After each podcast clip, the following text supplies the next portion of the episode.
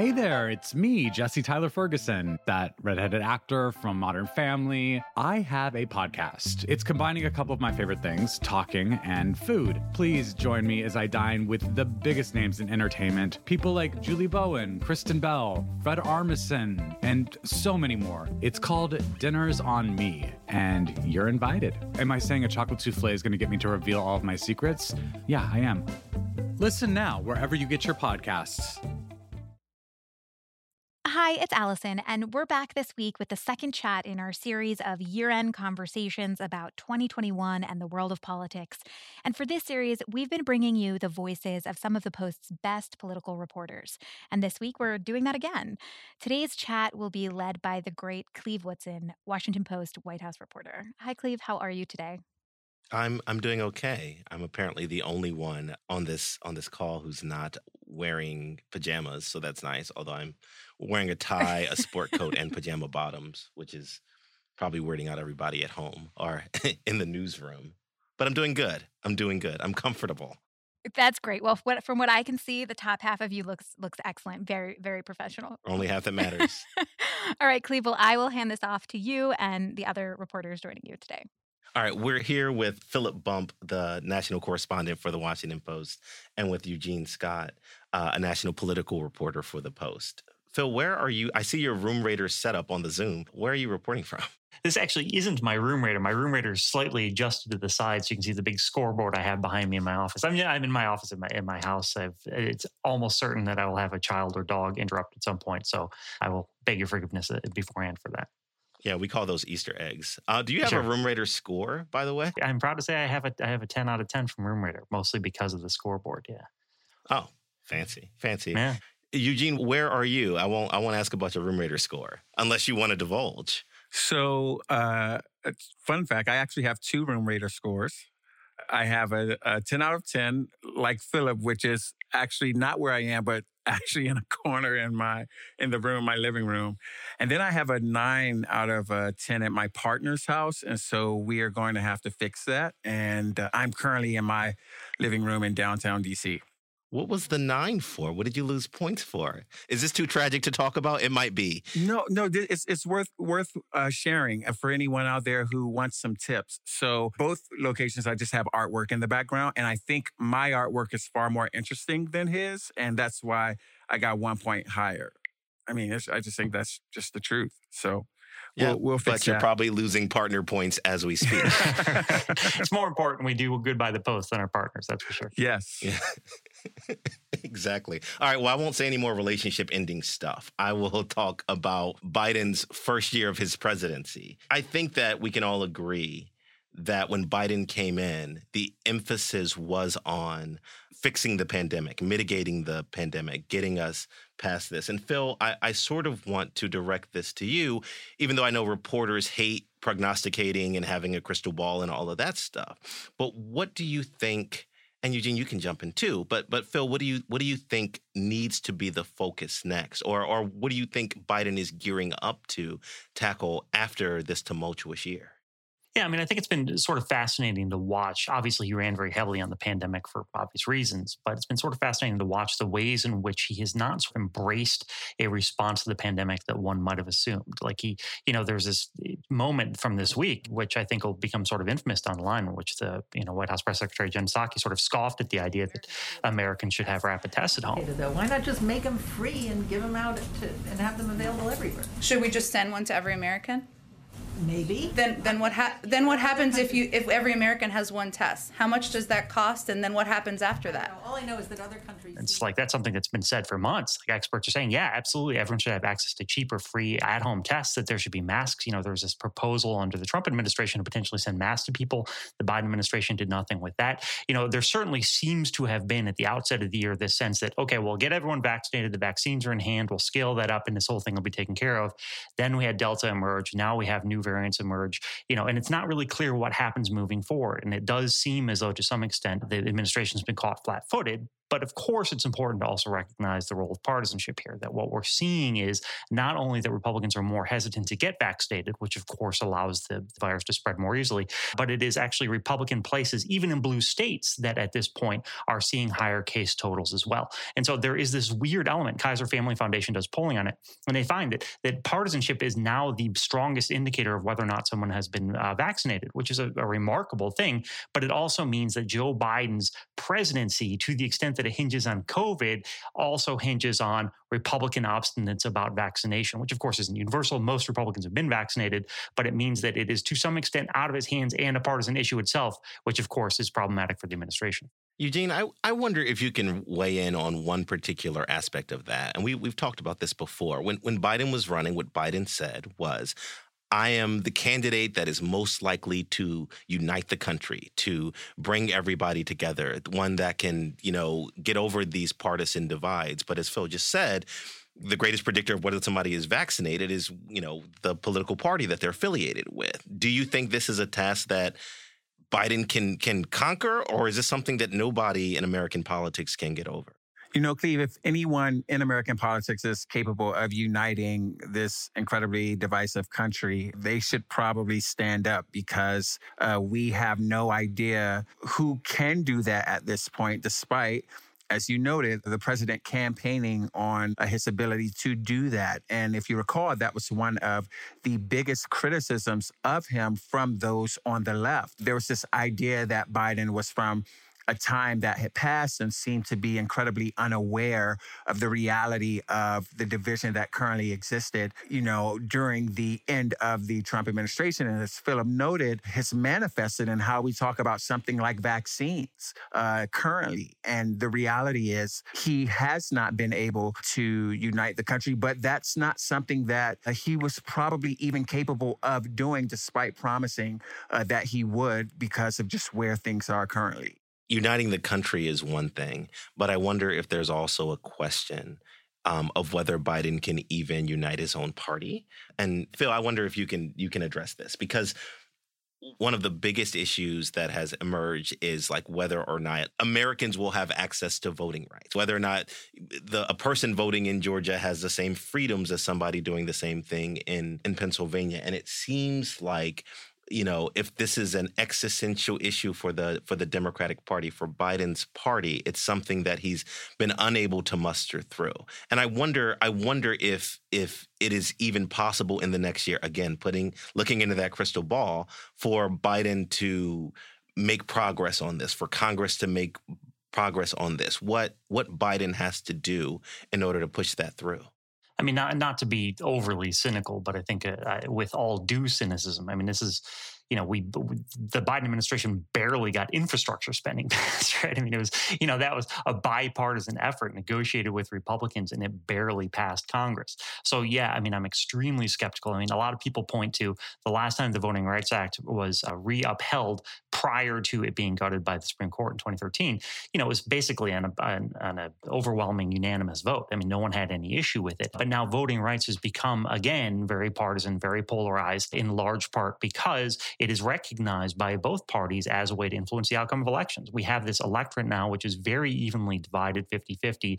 A lot of races come down to who actually shows up to the polls and the extent to which people are able to vote easily. Democrats feel, with I think a lot of justification, that they benefited last year from the broad expansion of the ability to vote by mail in particular.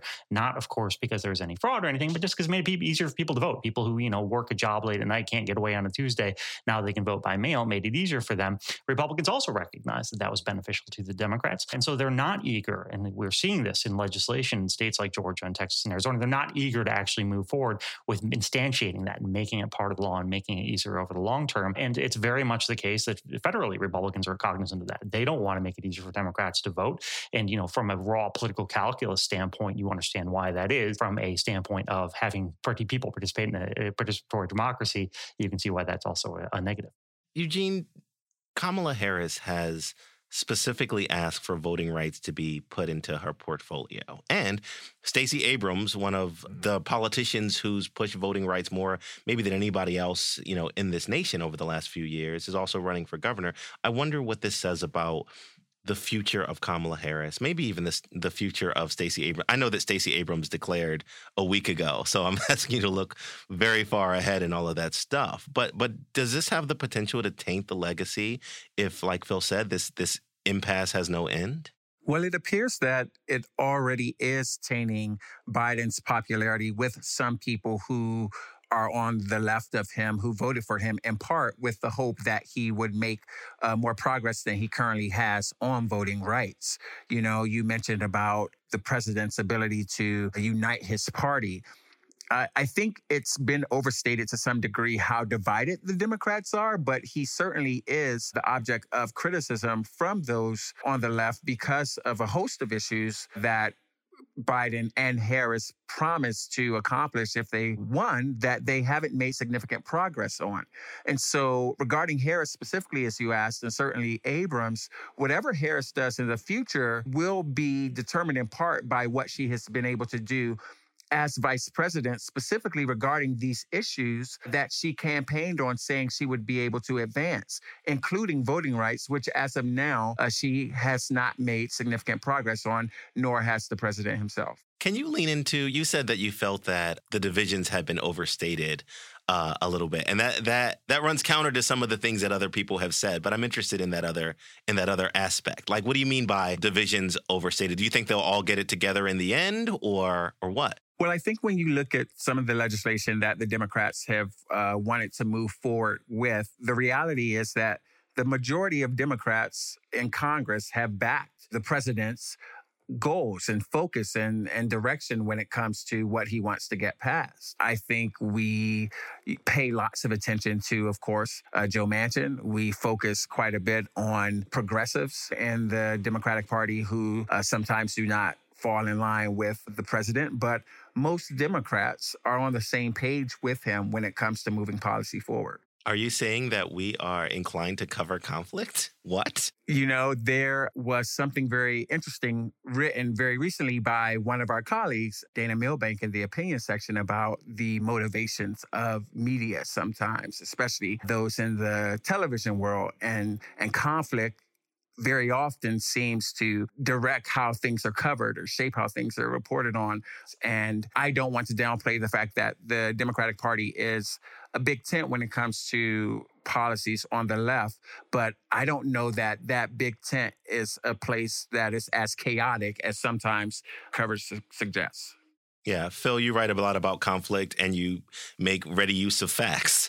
What are your thoughts on that? Yeah, I mean, I, I, agree with Eugene, uh, particularly when it comes to actual legislation. But I, do think it's worth pointing out that you know when Eugene says that the Democratic Party is a big tent party, he's absolutely right. I mean, it is it is definition, definitionally almost, uh, but certainly practically far more diverse than the Republican Party, and that actually institutes a real problem for the party because it means that you know in a system where the Electoral College and the Senate both overweight rural states, and in which the rural states are predominantly predominantly white. The Republican Party, which is primarily a white party, uh, is able to have a fairly consistent pitch to white people across the United States that it doesn't have to sort of moderate and modify based on who they're talking to. The Democratic Party does. And so we saw this post 2020 tension where you had people who were representing states like Pennsylvania uh, or, or, Ohio who were taking issue with people like Representative Alexandria Ocasio Cortez, you know, who has a much more progressive, much more leftist view of politics. And that's a real tension with the Democratic Party. You're, you're absolutely right, Eugene, of course, that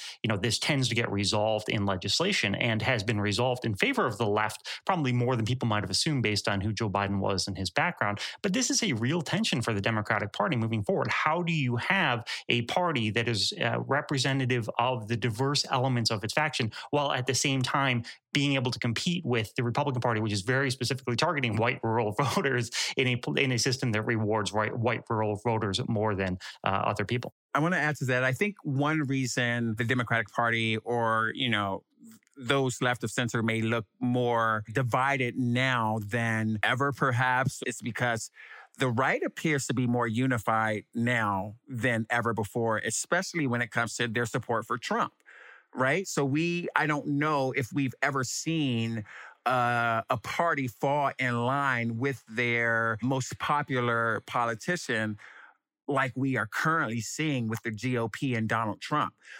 There are people who criticize Joe Biden and the Democratic Party in ways that we perhaps would never see a Republican in Congress criticize Donald Trump. Now, you can argue, you know, Liz Cheney has uh, been critical, Adam Kinzinger has been critical, but not anywhere near in the numbers on the right that we still see on the left because of just where we are right now politically when it comes to the GOP and the Democratic Party. So I say all that to say, I think in part the Democratic Party looks even more divided because the Republican Party is so unified. I'm going to say three words that I'm sure both of you will readily agree are not divisive at all defund the police. You know, you have George Floyd's family talking at the Democratic National Convention on one hand. And then you have a year later, I think it was Abigail Spanberger who said that defund the police cost some former House members their seats. And I, I, I wonder how a party and a president that seem to wholeheartedly embrace at least the call to action about police reform or at least said the words about police reform, you know, gets past that moment where you have some of its own members saying that just this phrase, just this issue is going to cost them their seats. I think both of you obviously want to talk about it, but Phil, can you uh, take a first shot at it? Sure. Yeah. I mean, this is a fascinating debate that, that goes obviously what we are just talking about. And so, you know, there, there are a few things that are overlaid here. One is the extent to which Democrats actually embraced the actual message of defund the police, which was much, much smaller in scale than I think is represented. Joe Biden, for example, never embraced defund the police as a concept. But that brings up the second issue, which is that it was very quickly spun by the right in particular as something that was representative of how Democrats broadly felt about policing. And of course, you know, there's a reason that elected officials always want the endorsement of police. It's because they want to be able to say, oh, I stand for public safety and so on and so forth. That's changed uh, to some extent over the course of the past seven years or so, you know, essentially since the advent of the Black Lives Matter movement. But it hasn't changed so robustly that it is, you know, now broadly for a mass electorate that you want to be standing against police officers. It is still the case that elected officials want to be seen as, as being supportive of law enforcement and vice versa. Uh, but then there's this broader question, which is, you know, the, the sort of the debate that has been raised by this Democratic consultant named David Shor. very smart does a lot of data analysis stuff. His argument is that by talking about things like defund the police, the Democrats are doing themselves a disservice because all it does is raises the salience of issues that most white voters uh, you know it, it triggers them in the wrong direction essentially. Now I, have had conversations with folks in which they point out that you know Shor's response to that which can be oversimplified as being hey you know don't talk about these issues of race is essentially what the strategy has been for democrats for a long time to try and you know ignore this question and not talk about these issues which basically then leaves the playing field to republicans to define things in the way that they want to define them which obviously again goes back to the second point that was made. And so there's a lot of conversation on the left left about how you talk about this in a way that is actually politically beneficial. And so there's Ian Haney Lopez, who does a lot of, uh, as a political scientist who's you know, often sort of looped into the critical race theory movement. He has this assessment that essentially, if you talk about race through the lens of class, that maybe that's the way in which Democrats can benefit. But it's you know, it's very, very difficult. You know, it is it is hard enough to run a political campaign and win, much less to think big picture about what the party broadly needs to do and to do, you know how to maintain a consistent message, particularly in the face of Fox News, One American News, Newsmax, which is uh, constantly trying to do its best to position things in a way that's disadvantageous to the left. If you're looking for a smoking gun, I can absolutely guarantee you, you will not find it. In October 2001, a series of letters filled with a deadly powder called anthrax were dropped into the U.S. mail system. What started as an unprecedented case turned into an unsettling mystery. Who sent these deadly letters? And why? From Campside Media and Sony Music Entertainment, I'm Josh Dean, and this is Cover Up Season 4 The Anthrax Threat. Available now when I talk to activists, demonstrators, to, to everybody that flooded the streets in 2020 and, and beyond, um, one of the things that enrages them the most, enrages them, is the fact that folks like Joe Biden co opted the message, the mythology, the symbolism that they said all the right things, had all the right words, but then you get to actually being in power and now it is you know infrastructure you know now it is the pandemic that matters. And now like all of these issues that were really important to black people people concerned with equity black women who put joe biden in office are sort of shunted to the side. And with the folks that i talked to particularly in georgia and and some in philly as well like there's a thought that this sort of betrayal, and I'm using that word very specifically, is something that Biden, that Democrats, that, you know, Kamala Harris, you know, won't necessarily be able to recover from. We wanted you to make something happen after the death of George Floyd. And you know, you kind of gave us infrastructure spending in Juneteenth. You know, is that something that becomes a, a, hurdle that the Democratic Party can't get over, that Joe Biden can't get over? You know, that remains to be seen. If the Democratic Party somehow is able to figure out how to make progress in this area before voters go to the polls this midterm, then maybe he can hold on to some favorability and respect from these individuals who were hoping uh, that he would have made more progress by now than he has. But it's very likely that he may not, in part because as we mentioned before, he is working with a Congress that is incredibly divided on this issue and has its own constituents, the Republican Party, its own constituents to answer to and to advocate for in ways that go completely in the opposite direction of what these activists are asking for. You know, Biden, I think, has been consistent in communicating that he has to uh, lead a big country, an incredibly diverse country that I say this humbly that I don't think most people are even really aware of uh, when it comes to diversity. The the range of issues and values and priorities that exists among this country from sea to shining sea. And the president has to try to get as much support from all these people as possible. And what that means is that individuals who find themselves on, for lack of a better word, the extremes of an issue do not have their uh, priorities often uh, paid the amounts of attention to that they that they would like. Now, what that could mean, of course, for leaders is that these individuals do not show up in the same percentages and numbers that they may have in the past when they were more hopeful. But we, as I stated, don't know for sure uh, whether or not uh, Biden and Harris will be able to make progress in this area because there still is time to do something before the midterm elections of next year. Phil, do you think the same animus or the same disappointment will have negative effects when it comes to voting rights. I mean, Eugene said very specifically like that police reform is something that there's not universal agreement on what should happen. But voting rights seems, at least for Democrats, to be something that everybody agrees on. Do you think those folks who are disappointed that Biden has not made significant or more than token progress on this will make them pay at the ballot box? Yeah, I mean, I, I think the fundamental question is the one that Eugene raised about voter motivation, right? I mean, the, the Democrats are already facing an uphill fight in 2022 just by virtue of the fact that the first midterm, you know, was often sort of a pullback response to the president. You know, that his the president's base comes out in presidential year and then is less enthusiastic because they've already won, and you know, two years later. So that's already there's already a challenge the Democrats are going to face in terms of voter enthusiasm. But at the end of the day, no one, no one in this country is more aware of the fact that Joe Biden really needs to pass legislation than Senate Minority Leader Mitch McConnell, right? Mitch McConnell has already stated he does, he's not even going to have a Republican legislative agenda in 2022 because his agenda is essentially the same one it was that he, you know, he admitted back in 2009, which is, you know, standing in opposition to the Democratic president. And it works for his party. I mean, that, you know, when your party is predicated largely on the idea that government is getting in the way of things, no one's going to be like, hey, what's the government going to do for me, right? I mean, the impetus is in the other direction. So, so that again is advantageous to Republicans. They can simply be obstructive and they can leverage the infighting that we see manifested by Joe Manchin and Kyrsten Sinema. You know, Manchin, of course, holding a seat that the Democrats you know, if, if this were an open election, that the Manchin weren't running for reelection in West Virginia, the Republicans would win it by 60 points, probably, right? You know, so I mean, they're lucky to have Joe Manchin in that seat. But now, of course, they are beholden. Anything that they want to be able to do has to go through these two senators, Manchin and Sinema, essentially, you know, and the Republicans are not going to give them any votes. And so, yeah, I mean, do I think it's going to hurt them? It certainly is going to help the Democrats next year. But I, it's also the case, I, I don't know if there's anything Joe Biden can do about it. And piggybacking on that, I wanted to circle back to something Philip said earlier one of the things I imagine that is frustrating for Biden and other Democrats when Democrats who were not successful being reelected uh, blame them for embracing or defund the police, or at least just blame them for the phrase defund the police.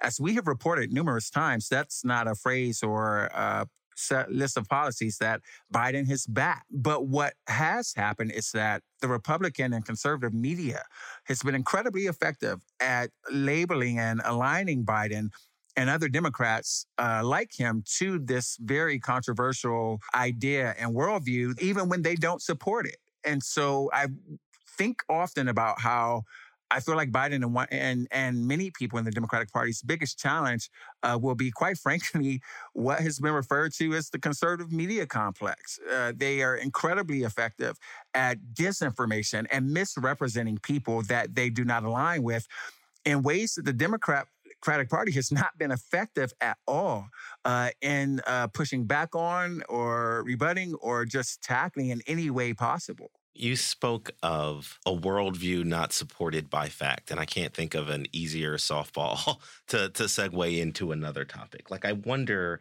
if election fraud in particular is sort of the new rallying cry of the Republican Party that either or, or the right that either it is that Republicans win or that the elections were bogus and fraud and and and rigged.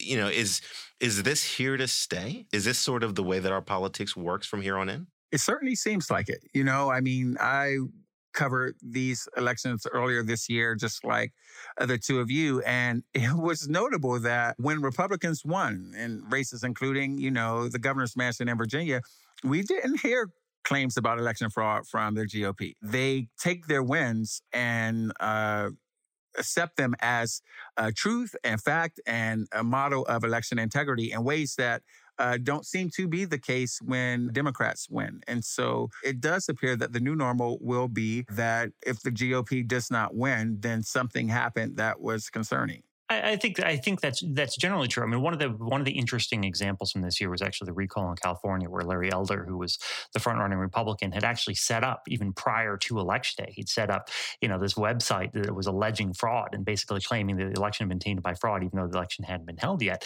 So he was ready to go. He's ready to go with that excuse. I mean, he ended up getting walloped, or rather, you know, Governor Gavin Newsom ended up beating the recall by a wide margin, so it wasn't really necessary. Uh, but it's important to remember that while Donald Trump elevated this idea of election fraud, these false claims that, things were being tainted. He was building on decades of Republican rhetoric. I mean, George W. Bush, when he was president, he actually instituted uh, a program to try and you know dig out any claims of fraud. You know, this has been a, this has been something that's been asserted by the right for a long time. You know, one of the reasons for that certainly is because it makes it easier then to pass the sort of voting restrictions that we've seen. And you know, at times Republicans have been very open about this. That you know, by passing these new laws and restricting voting, it's going to be of political benefit to them. You know, that's not always explicitly stated but it certainly is always an undercurrent. And so I think it will continue to be the case that people will con- allege that fraud had occurred, perhaps not to the extent that Donald Trump has embraced it, which obviously has this element of sort of self-soothing about how the fact the fact that he lost and he doesn't want to have to come to terms with that. Uh, but there, you know, Republicans will, I think, continue to elevate these claims because it is beneficial for them and makes it easier for them to pass legislation that makes it easier for them to win elections down the road. I feel like you can't say Donald Trump without going down the path of Donald Trump and thinking about 2024. Eugene, do you have a sense of what kind of impact Donald Trump is having on the race? Is he freezing particular candidates? Is he elevating certain issues? Is he successfully casting stones? Is he fading into obsolescence? Like where where is Donald Trump in 2021 and 2022? Well, he certainly isn't fading. We have seen with uh, some of his endorsements already of congressional candidates and others seeking political office next year that he has appeared to be able to scare some people out of certain races or move them into other races because, as polling has suggested, he remains the most popular politician in the Republican Party. And there are individuals who will make their decisions next year based on what he says.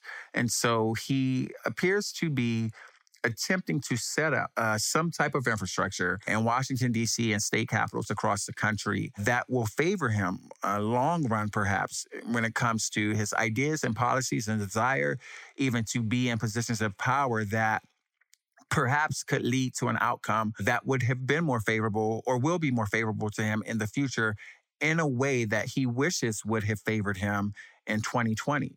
And I think there are people across the right who are paying close attention to this, who notice this and uh, are responding accordingly. Even during the recording of this podcast, there is a former lawmaker who launched her upcoming congressional uh, race on Twitter while we were talking, who in her Twitter announcement put hashtag Trump, hashtag make America great again to announce that that is what uh, she is about because Donald Trump continues to be more influential now in the GOP than perhaps any other moment before now. I wonder if, and I'm going to be a little contrarian today, um, I wonder if a counterpoint to that is Glenn Youngkin, right? He just became governor of Virginia. He did it by running a race in which he sort of distanced himself from Donald Trump and leaned into other social, cultural issues, and he won. And, and I'm not entirely disagreeing with Eugene, but Phil, I wonder not if you can play tiebreaker, but I wonder if there is a model going forward in which a Republican does not have to, you know, have the stamp of approval from Donald Trump. Can I ask both of you all a question related to that? Do you all think every state has a Glenn Youngkin? Yeah, I mean, honestly, yes. Just because Glenn Youngkin was just sort of this came out of nowhere business guy who was able to sort of put together a pastiche of ideas that appealed to folks, right? I mean, there's nothing particularly special about him, and in that sense, because there's nothing special about him, I think that yeah, probably a lot of states do have Glenn Youngkin types. Know, I mean, to your point, Cleve. I mean, I think that you know one of the things there there there are two politicians I'd point to here. One is Youngkin, in part because he did show that people will turn out, Republicans will turn out, you know, in part because they're angry at Democrats, in part because they're by Fox News and these claims of critical race theory being taught in schools. You know, it, it, of course, that's not just specific to Virginia. We saw similar in New Jersey. There was a similar pullback from the 2020 results there as well. But it showed that Republicans can turn out and vote even when Trump isn't on the ballot. And I think that was a real question because in 2018, the Republicans got absolutely demolished and Trump wasn't on the ballot. And I, for one, was like, well, maybe this is just because Trump only pulls out Trump voters when Trump is on the ballot. That appears not to be the case, at least based on what happened in Virginia and New Jersey. But the other elected official here, I think we have sort of been talking about without actually mentioning him, is Ron DeSantis in Florida.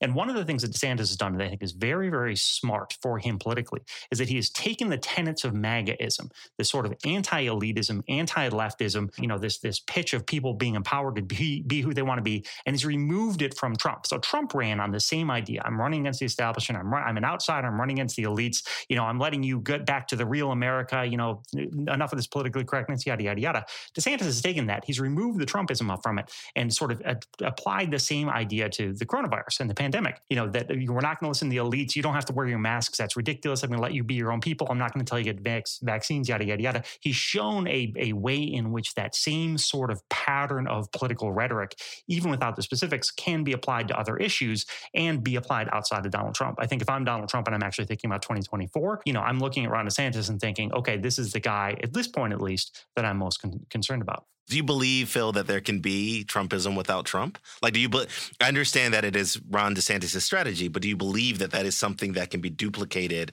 across the country in a way that wins for Republicans?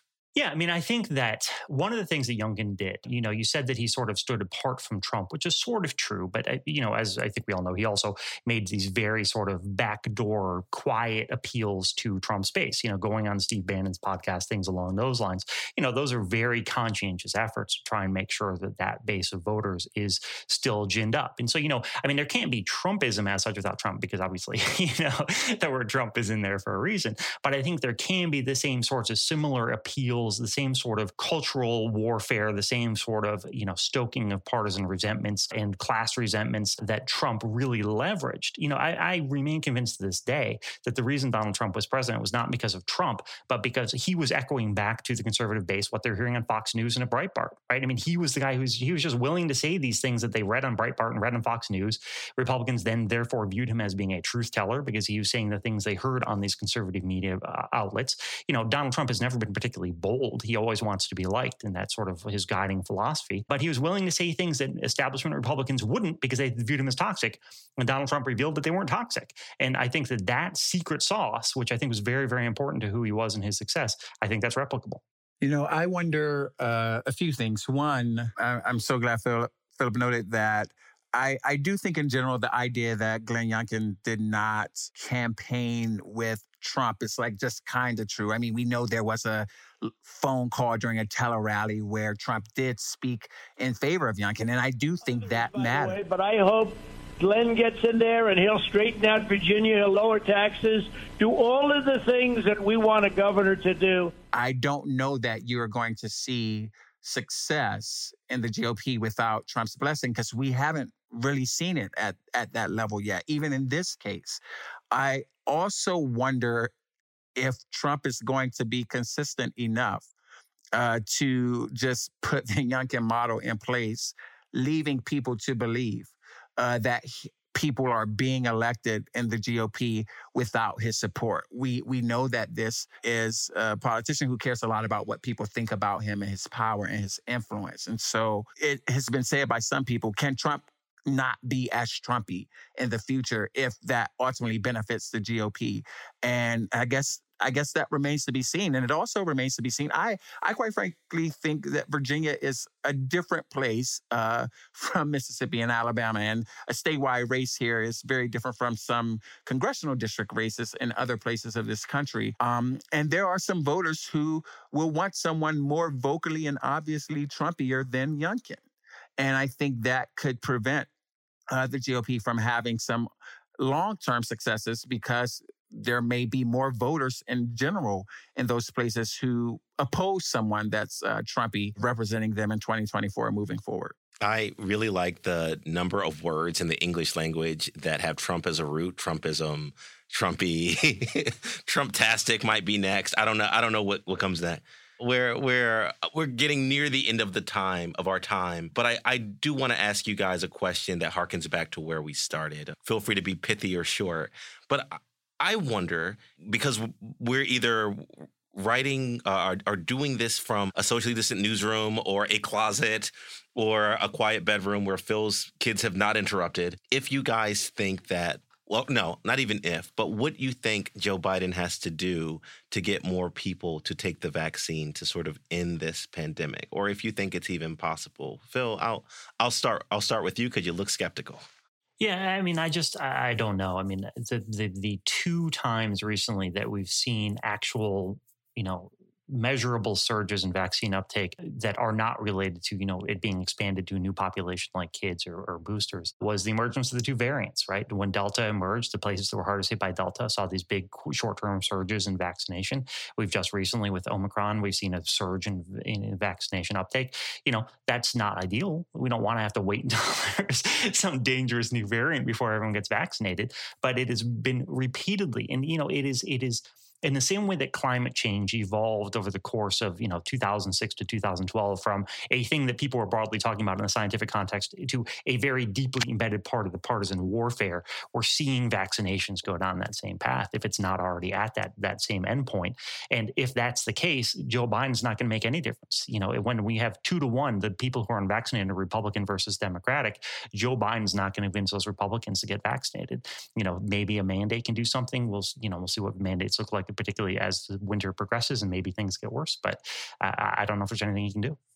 So Phil, you're on team pajamas indefinitely. Eugene, how do you how do you feel? Is it that hopeless? Is it that bleak? You know, I have heard a few medical experts who uh, study this issue more closely than I conclude that nearly everyone who going to get vaccinated has been vaccinated at this point. But it is my belief that if more people get vaccinated at this point, it will not be because of the advice of Joe Biden. People will be making decisions moving forward based on their relationships uh, with other individuals who they actually have more confidence in or who they trust or who they uh, believe could be, you know, negatively affected by, you know, their actions uh, when it comes to the vaccine.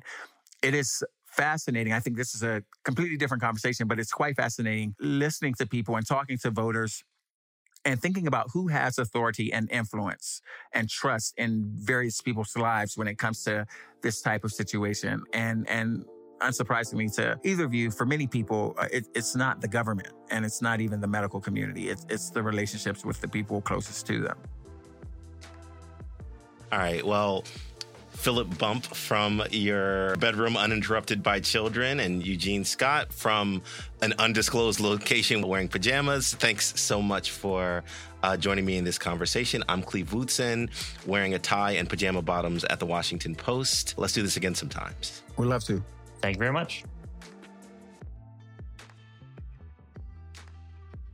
Thanks for listening to another episode of Can He Do That?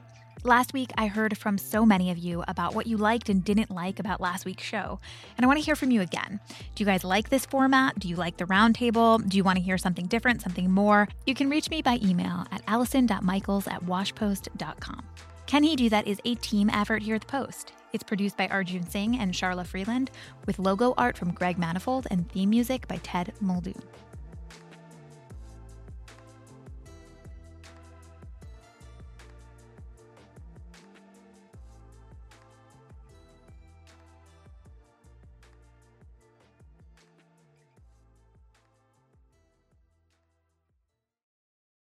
You're looking for a smoking gun, I can absolutely guarantee you, you will not find it. In October 2001, a series of letters filled with a deadly powder called anthrax were dropped into the U.S. mail system. What started as an unprecedented case turned into an unsettling mystery. Who sent these deadly letters? And why? From Campside Media and Sony Music Entertainment, I'm Josh Dean, and this is Cover Up Season 4 The Anthrax Threat. Available now.